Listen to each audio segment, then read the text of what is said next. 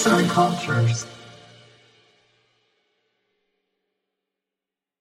Merhaba arkadaşlar. Bu haftaki bölümümüzde sanat tarihinin en önemli isimlerinden birinin hayatını konuşacağız. Floransa'nın pis ama sanat kokan sokaklarında büyüyen sanatçı Raffaello'nun hayatını dinlemeye ve konuşmaya gerçekten değer. Keyifli dinlemeler. Yüksek Rönesans'ın üç büyük ressamlarından biri olan Rafael Sanzio, diğer iki büyük ressam Leonardo da Vinci ve Michelangelo gibi büyük başarılar elde ederek yüzyıllar geçmesine rağmen kalıcılığını korumuştur. Peki ismine daha çok Atina okulu freski ile ün kazandıran Rafael Sanzio kimdir?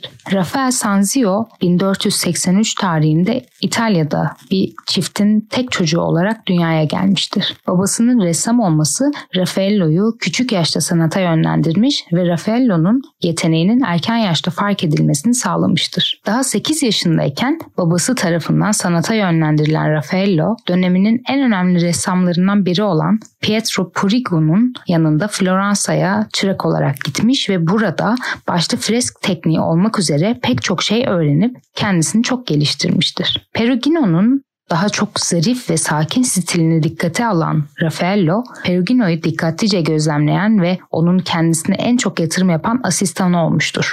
8 yaşında annesini, 11 yaşında ise babasını kaybeden Raffaello, Urbino'ya tekrar dönerek babasının atölyesini devralmış ve yeniden yürütmeye başlamıştır. Bazı kaynaklarda yer alan bilgilere göre babasından daha yetenekli olduğu söylenebilir.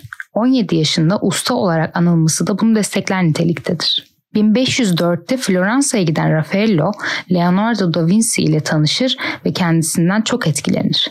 Tanıştığı ve beraber çalıştığı büyük sanatçıların kendince güzel taraflarını alıp harmanlayan ve kendi stilini özgün bir şekilde ortaya koyan Raffaello, Perugino'nun sakin ve zarif stilini örnek alırken Leonardo'nun ise iki tekniğini örnek almıştır. İlki sfumato tekniğidir.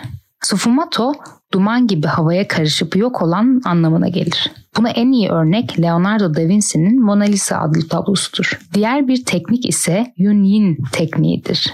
Bu teknik renkler ve tonlar arasındaki geçişi yumuşatarak kullanılır. Böylece insan dokusu daha gerçekçi bir hal alır. 1509 yılında Papa II. Julius tarafından Vatikan'a davet edilen Raffaello, Michelangelo ile ilk defa burada tanışır ve Sistine Şapeli'ndeki tavana yaptığı eserinden çok etkilenir. Leonardo ile aralarında 31 ve Michelangelo ile aralarında 8 yaş fark bulunan Raffaello İkisinden de çok büyük kazanımlar elde etmiştir. Michelangelo ile ilk başlarda birbirlerini çok sevmedikleri de söylentiler arasında yer alır. Hatta meşhur Atina okulu freskinde önde oturup elinde kalemle bir şeyler çizen ve diğerlerine göre biraz daha asık suratlı olan kişinin Michelangelo olduğu söylenir. Raffaello'nun Michelangelo'yu sonradan sevmesiyle onu sonradan çizdiği de bazı sanat tarihçileri tarafından öne sürülür. Vefat etmeden 6 yıl önce yaptığı Sistine Madonna'sı adlı eseri sanatçının hayatında imza attığı en büyük eseri olarak görülmektedir.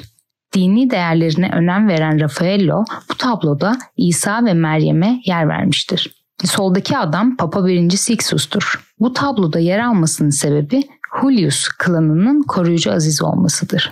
Sixtus burada sağ eliyle karşıyı gösterirken diğer taraftan da Meryem'e bakmaktadır. Aslında San Sisto Manastırı'na mihraba asılması planlanan resmin karşısında yani Sixtus'un sağ eliyle gösterdiği tarafta ise çarmıha gerilmiş İsa ikonu yer almaktadır. Sağ tarafta aşağı doğru hüzünle bakan kadın Azize Barbara'dır. Tam ortada Meryem ve kucağında ise İsa yer almaktadır. Meryem'in ve İsa'nın gergin, hüzünlü ve korku dolu bakışlarının sebebi ise İsa'nın geleceğini görmüş bir şekilde çarmıha gerilmiş ikonunu hatırlatır ki İsa kendisine inanılmaması üzerine çarmıha gerilmiştir. Eğer resmi açıp bakacak olursanız aşağıda yer alan ve kollarını ahşap bir zemine yaslayan iki melek ise bu tabloyu adeta sakinleştirir. Kollarını yasladıkları ahşap zemin ise öylesine bir zemin değildir. Aksine Papa II. Julius'un tabutunun kapağıdır. Resmin yukarı kısmında ve İsa ile Meryem'i kuşatmış bir şekilde yer alan diğer melekler ise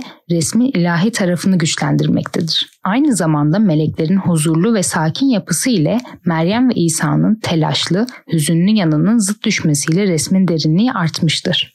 Raffaello sadece ressamlığı ile değil, mimari yeteneğiyle de kendisini hep ileri taşımış bir isimdir.